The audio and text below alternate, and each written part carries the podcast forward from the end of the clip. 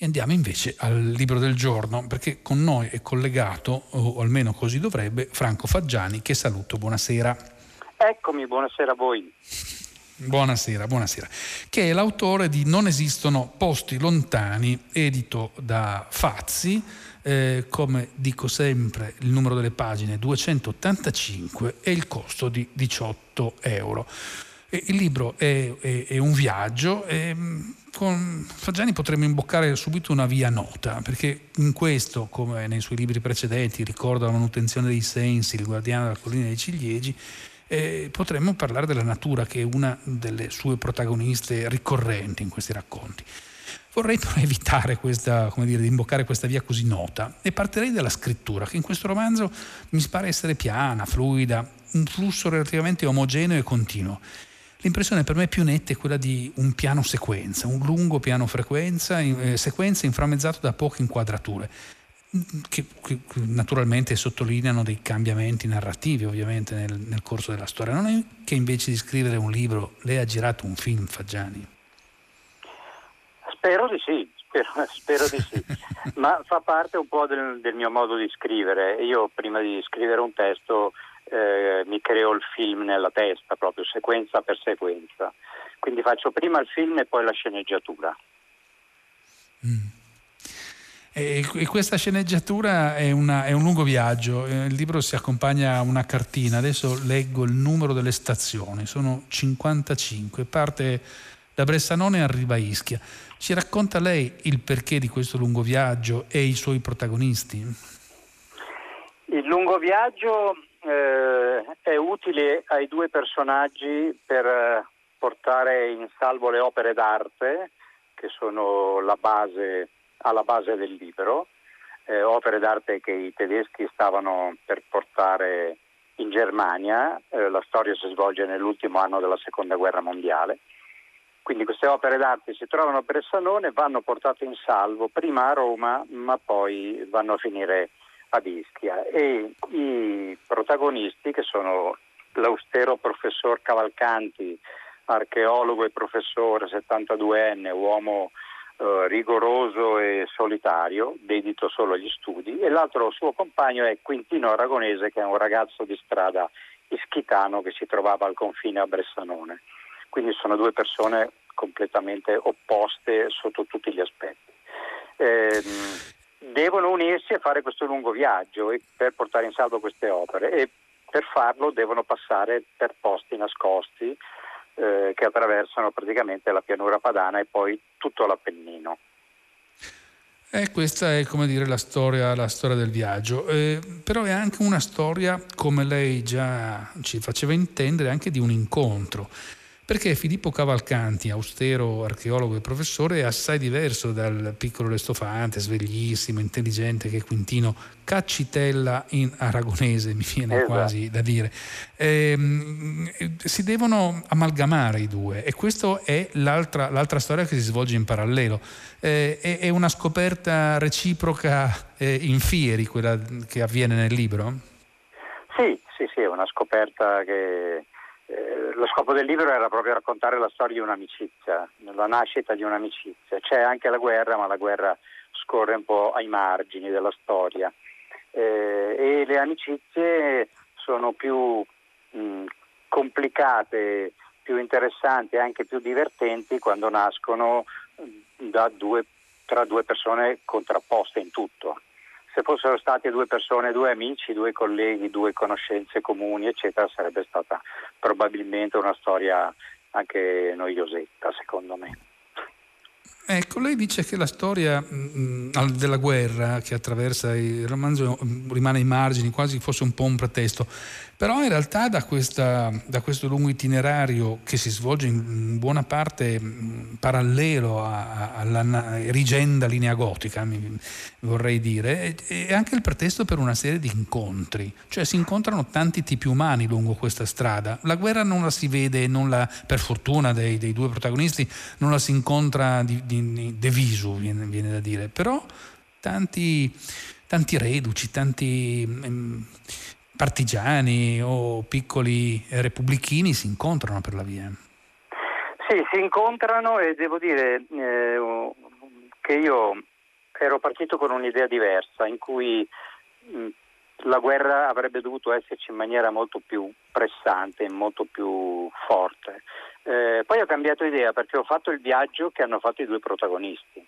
Quindi io sono partito dalla, dalla Lombardia e sono arrivato fino all'Aquila, Rieti, Roma sostanzialmente, eh, percorrendo le strade che loro poi avrebbero percorso. Quindi tutte strade secondarie, tutte strade sterrate nel cuore dell'Appennino e l'ho fatto esattamente come l'avrebbero fatto loro, la, lo, sì, quindi senza indicazioni, senza mappe, senza l'uso di satellitari, solo puntando in direzione sud e ho scoperto tutti questi paesi che poi sono citati nell'itinerario.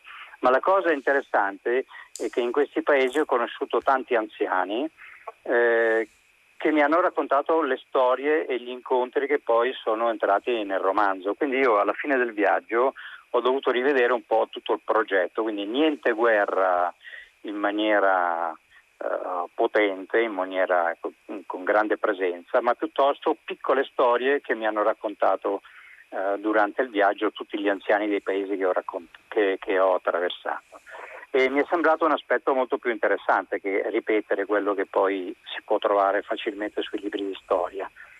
E di conseguenza ho cambiato anche l'intento del libro, il finale del libro vuole essere andate a visitare eh, questi paesi dell'Appennino perché presto scompariranno e scompariranno anche questi anziani e quindi spariranno anche questi ricordi di guerra. Ah, questo che ci racconta però vuol dire che lei si era girato un film ma poi ne ha scritto un altro, quindi in realtà la, la, la sceneggiatura in questo caso non è così fedele all'idea originaria. Beh, il film sai, si può cambiare in corso d'opera sempre, come certo. fanno i, i grandi no, no. registi. Eh. Eh, certamente, si, si, si figuri. E lei ha veramente anticipato tante cose perché era proprio nell'Appennino dove voleva andare. Eh, riserva di memoria, lei ci sta raccontando per questi tanti incontri che lei ha fatto e che poi sono diventati in qualche misura il, eh, le, le, narrazioni del, del libro però è la grande riserva di ricchezza di questo paese in qualche misura. Il fatto che sia abbastanza vuoto, che sia disponibile, se riusciamo a usarlo e non distruggerlo è una ricchezza straordinaria. Beh, l'Appennino, è tutto l'Appennino è un posto straordinario. Io sono tendenzialmente uomo di montagna, eh, vivo un po' a Milano, un po' nelle Alpi, quindi insomma conosco un po' gli ambienti naturali la natura, i paesaggi, i boschi, colline e quant'altro. E devo dire che l'Appennino è un posto straordinario. Io lo conoscevo relativamente poco perché appunto frequento di più le Alpi, però ho scoperto dei posti straordinari, eh, della gente molto accogliente, eh, però un po' uh, solitaria, un po' ai margini se vogliamo, come lo sono molti eh, di questi paesi eh, che io credo presto si, si, si sgretolano, insomma l'Appennino è un territorio fragile, eh, ma proprio per questo va conosciuto e va salvaguardato. Eh, certamente conoscere la premessa per, per poter salvare. Eh, Come è nato questo itinerario? Lei diceva per puro caso, puntando a sud, evitando le strade principali. Con che mezzo l'ha fatto lei il suo viaggio? Con un camion come i due protagonisti? No, non possiedo un camion, eh, però possiedo un fuoristrada, quindi l'ho fatto con questo mezzo.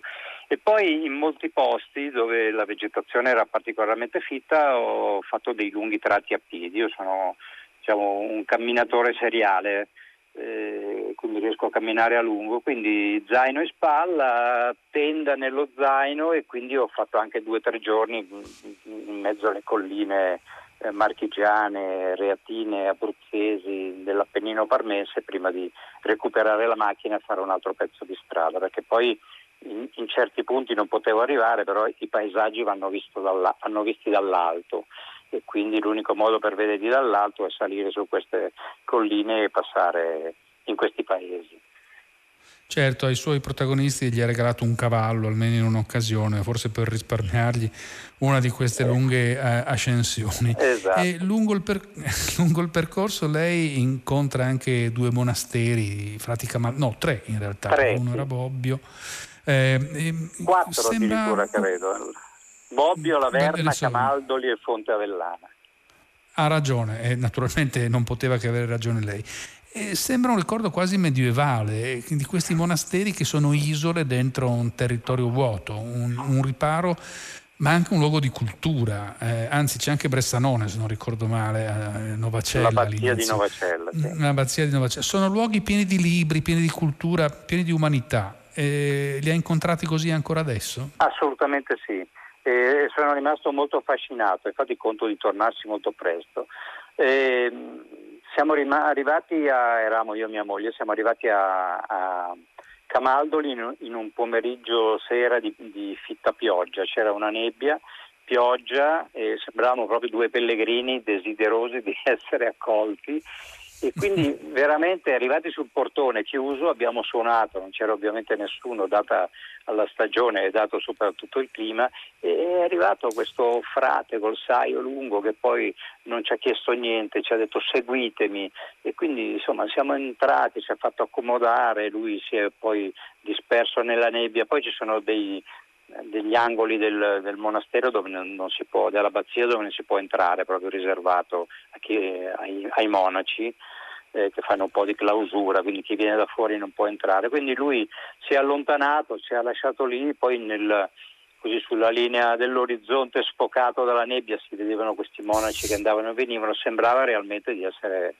in periodo eh, nell'anno mille o poco più, insomma, questa era l'atmosfera. E queste sono per l'appunto le cose meravigliose che vengono custodite in questo Appennino che poco frequentiamo. E, ehm, ci, ci, racconta come, come è venuto il pretesto, tra virgolette, del, del, libro, cioè l'idea che ci fossero delle opere d'arte trafugate eh, o in via di essere trafugate dai tedeschi parcheggiate temporaneamente a Bressanone. Eh, da dove è scaturita l'idea di queste opere, di questo furto, diciamo, del patrimonio d'arte italiano durante la guerra?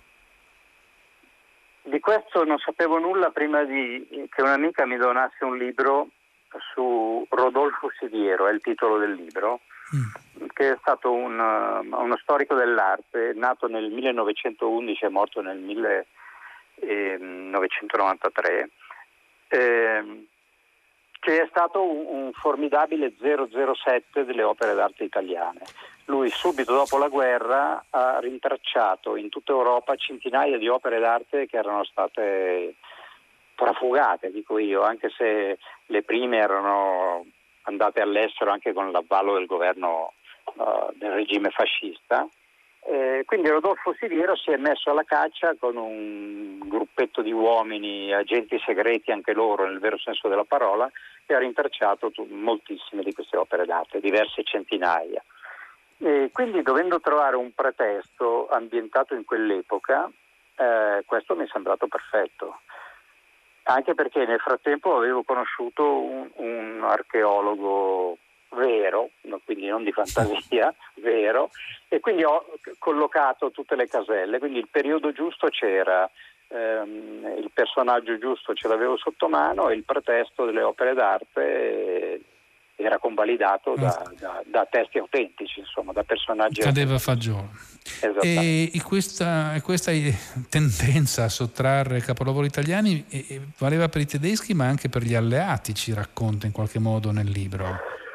Quello è un racconto, un racconto che mi è stato fatto a Roma. Uh, io fa, faccio ampie descrizioni anche di Roma di quei tempi perché io sono romano oltretutto, quindi conosco un po' mm. com'era quell'epoca perché io sono nato subito dopo la guerra nel 1948 e quindi ehm, a casa mia si parlava di quello sostanzialmente. E un, un, mio parente che aveva avuto a che fare con gli americani mi aveva raccontato un po' questi episodi che anche loro erano molto ambiziosi di avere queste opere d'arte italiane e, e quindi al, al, protagonista del libro, a uno dei protagonisti del libro non è sembrato vero eh, incontrare eh, questi, questi, ufficiali americani che golosissimi del suo camion carico di opere d'arte. Però Certamente, non, naturalmente... non, era una tendenza ampia come i tedeschi, no, no, era una piccola non... preda di guerra, insomma, evidentemente per loro. Sì, un, una bella commodities, un piccolo... bella confezionata, certo. già confezionata. Certamente, un piccolo vantaggio. Eh, stupisce, devo dire, dentro questo lungo racconto, racconto che si svolge sui monti ad alta quota, questo approdo a Ischia eh, è vero che Ischitano è uno dei protagonisti, ma visto che l'ha inventato lei questo protagonista, perché Ischia eh, come luogo di, di origine del, del, del, giovane protagonista è, è luogo di approdo del racconto? Anche lì nasce un po' da, da storie che derivano da altre, da altre fonti. Eh, la Marchesa era un personaggio esistente, eh, quindi ischitana ovviamente e quindi mi mm. piaceva mm. inserire questo personaggio femminile molto particolare eh, in una storia. Io nella mia attività giornalistica, nella mia vita, nei miei viaggi, nei miei cammini incontro sempre un sacco di persone interessanti perché soprattutto camminando si incontrano queste persone. E così mentalmente a ognuno dico, ah questo lo potrei sistemare in un, in un racconto, questo mi piacerebbe farne un coprotagonista di un libro, eccetera. E questo, insomma, la Marchesa mi cadeva a fagiolo anche lei come il racconto di me. E dove l'aveva conosciuta? L'avevo conosciuta a Roma in realtà, però era, era mm. ischitana, non era così malandata e così geniale come nel libro, era diciamo, una persona un po' più equilibrata, però dipingeva, non con le capacità uh, della coprotagonista del libro, ma dipingeva. Eh, senta, ehm, però questa casa ischitana bellissima, molto affascinante, lei l'ha vista sul serio, eh, ce la racconta o se l'ha inventata? No, me la sono inventata. Me la sono inventata. Mi invento tutte le case e anche dei libri precedenti ed invento come le case che mi piacerebbe avere, ma che non potrò mai avere ovviamente. Chi lo sa. Comunque, Beh. certo che questa, questa, casa, le sue terrazze, il suo giardino avevano un fascino, un fascino straordinario. E proprio arrivando al giardino si arriva a, a, quel punto dal quale alla fine non si può eludere. La sua è una scrittura tutta centrata sulla natura. Lei lo ha detto, eh, le piace camminare, le piacciono le montagne, però ha un occhio, non dico entomologico, non è che ci descriva tutti gli insetti, mi ricordo solo un grillo, se non erro, che, che salta sulla pancia di un esatto. protagonista. Però è, è, è molto, molto, attento al, al rapporto tra la, i luoghi, la natura e chi li abita. Come, come nasce nella sua storia, eh, insomma, se ne è sempre occupato, insomma. però eh, com'è che rimane così legato, così attento, così curioso di queste cose? Beh, diciamo, primo motivo per una lunga frequentazione, una lunga frequentazione che dura da più di 60 anni praticamente. E poi indubbiamente sono stato influenzato nel tema natura anche da tutti i miei autori preferiti, insomma, che gira e rigira sono tutti legati ad ambiente naturale. Parlo di Chetwin, voglio dire Conrad, Kipling, eh, Herman Hesse per dire qualche straniero, Thoreau, oppure per stare tra i nostri Buzzati, Rigoni Stern o, Paolo Rumiz per esempio che anche lui lega molto i suoi viaggi, eh, i suoi racconti al viaggio e soprattutto al viaggio eh, negli Appennini. Poi sono, mi piacciono i, i, quadri, visto che poi c'è questa un po' di storia dell'arte nel libro, mh, da Segantini a Turner, a Marco Ricci, sono tutti autori di epoche passate, pittori di epoche passate che hanno dipinto dei meravigliosi quadri naturali che sono quelli che preferisco a, piuttosto che i figurativi o gli impressionisti o ad altro. Quindi insomma la, ce la siamo vissuta e ce la viviamo tutta la natura fino in fondo, con la quale però non bisogna essere proprio amici, bisogna sempre mantenere un po' di distacco, perché la natura non è nostra amica, bisogna mantenere eh, bisogna rispettarla e io cerco di, di farlo e, e, di lasciare meno tracce possibili. No, no, è interessante però questa idea che la natura non sia nostra amica. Eh, fa- facciamo un passo avanti su questa strada. Cosa vuol dire che la natura non è nostra amica? Perché è un mondo complicato. A volte noi quando parliamo di natura, quando io ne parlo, quando vado in giro, soprattutto nelle scuole, uno si immagina la natura e pensa al, al pascolo, al bosco, al cielo blu e al ruscello che la attraversa. Ma la natura è molto di più. La natura è questo, sì, ma è anche eh, rumore, materia, violenza, odori, non profumi, odori, eh, forza, irruenza e quindi la natura è pericolosa se non la sai affrontare nei giusti modi. Molte persone la affrontano con una certa superficialità, a quanto, a quanto vedo e a quanto leggo dalle cronache dei giornali, molti incidenti che succedono, che so, in montagna o nei boschi o gente che si perde, eccetera, si, potrebbe evitare, si potrebbero evitare facilmente. Eh, perché diamo troppa confidenza alla natura eh, che siamo convinti di poterla in un certo senso conquistare e dominare, ma non è mai così.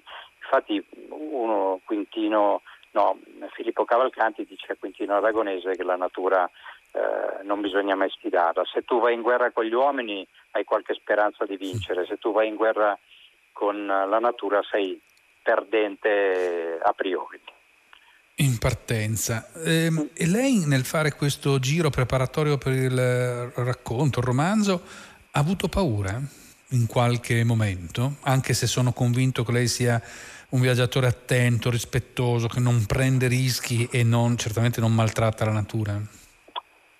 Paura no, perché sono allenato, diciamo. Mi fa molto più paura andare in una città straniera che non conosco piuttosto che attraversare una foresta che non conosco, in un luogo lontano.